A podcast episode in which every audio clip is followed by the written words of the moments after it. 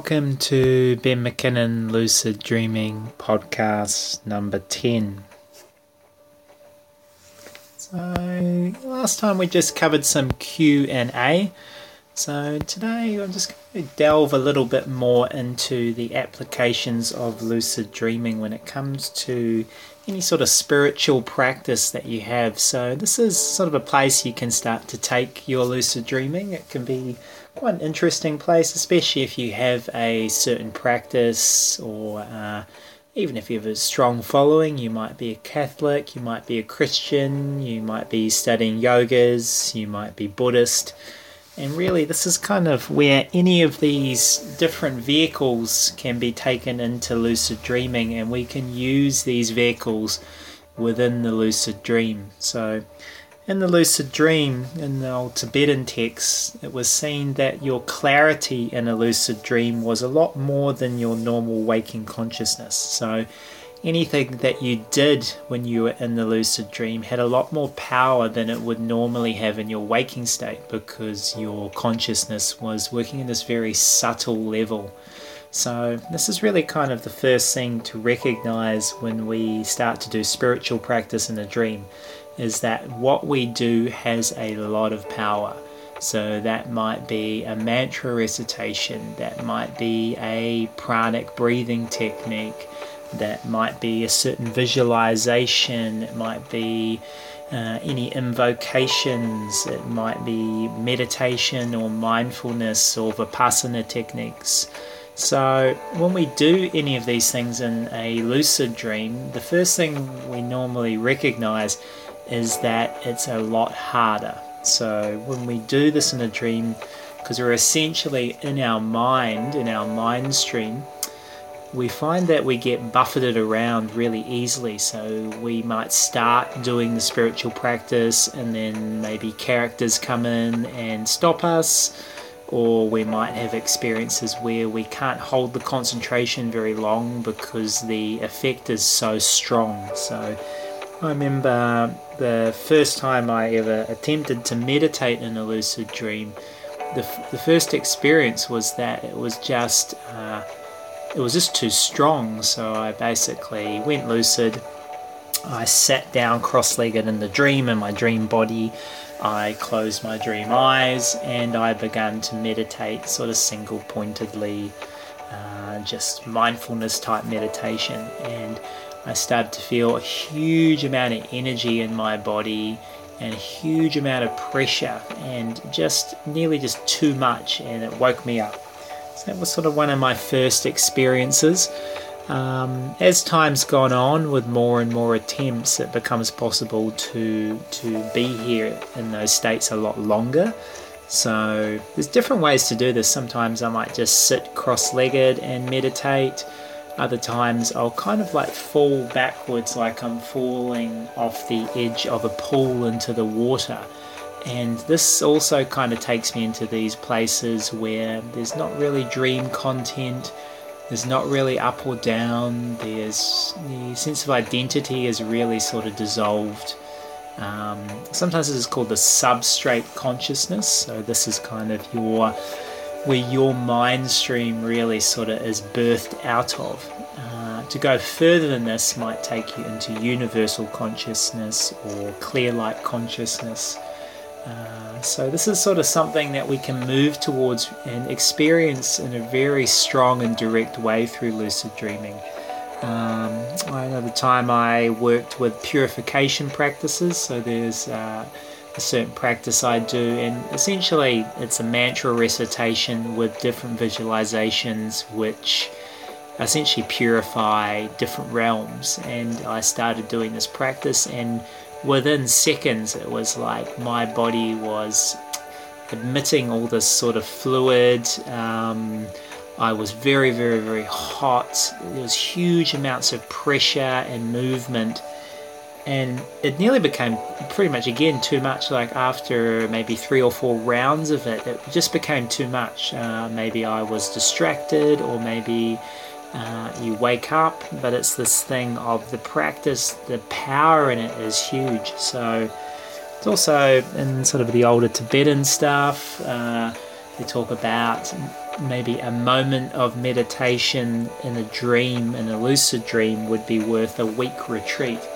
And sort of what they were getting at is just the strength of the practice because you're in a pure mind stream.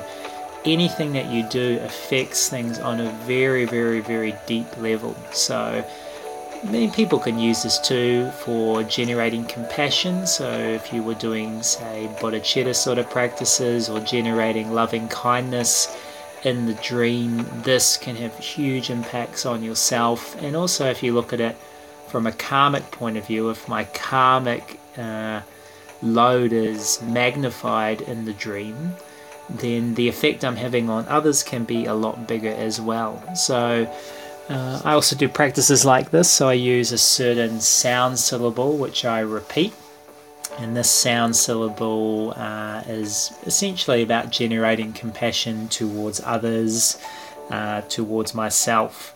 So when you do these practices, the same thing, you really see the effect in real time and very strong. So I, I noticed when I uh, did this practice, which was making a sound called the Hong and visualizing a, a certain sphere at my chest, that I was lifted into the sky and then I was sort of just this energy through my whole body as I was sort of emitting compassion towards everything around me.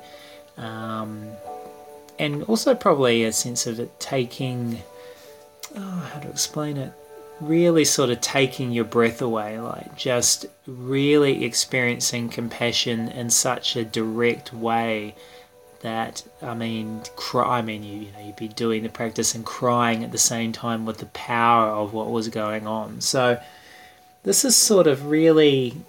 There's many layers to this. I think this podcast is really maybe about broaching it as a spiritual practice and offering that up. And then I think as we go, I can sort of be a little bit more direct about certain things that I've done which have worked for me, which may work for others.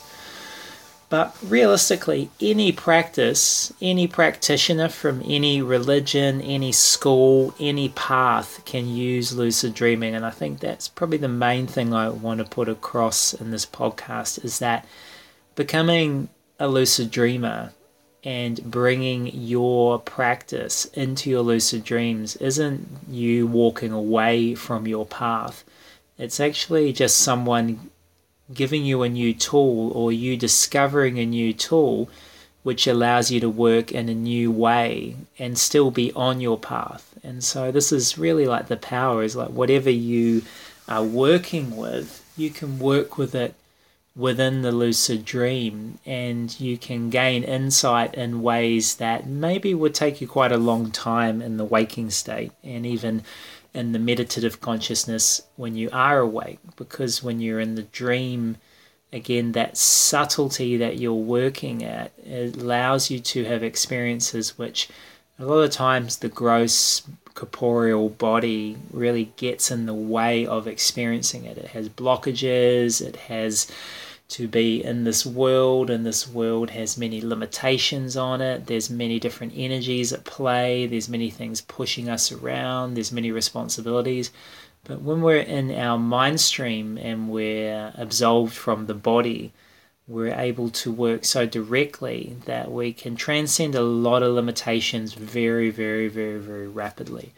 So i think that's really the main thing to um, to sort of put across is just that ability to use it in any way. So, like any practice, you would decide before bed what it was you wanted to do. It might be a mantra, can be a really good place to start.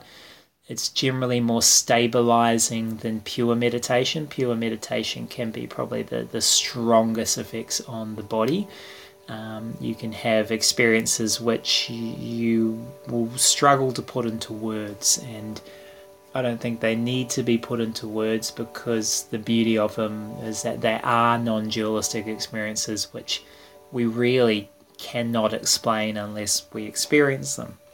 Um, so you sort of decide what you're going to do, you visualize yourself that you're going to do it, you go to sleep like normal, you wake up you write in your diary, you go back to sleep, or you might meditate maybe for half an hour or 45 minutes before you go back to bed. This is a really good way if you're working with the spiritual aspect, is, is bringing the meditation in to a little bit of a, a time period before you go back to bed. So it's like you wake up, you write down the dreams, you sit quietly and meditate for a predetermined period, and you try and take that consciousness back into the dream with the intent to carry out your practice. And even then, that sort of motivation is such a powerful motivation. You're taking something sleep, which is seen as unconscious, and you want to inject spirituality practice into it, which, from a karmic point of view, is a very, very strong resolution to make. So we'll go a little bit more into this uh, next time. Maybe I'll talk a little bit about practices I do and experiences I've had just to sort of, I guess, open the door of why I think it's such a powerful place to go. But I'd recommend for those that anyone who has a practice and you are starting to have some more regularity in your lucidity, don't be afraid to bring some of your spiritual practice in and just see what happens because sometimes the experiences can you, you can have can really show you a new side to that practice that maybe has been happening when you've been doing it in your waking state, but you haven't been able to experience that subtle level of it until you've really seen it in its purest form and the, the sort of more subtle consciousness.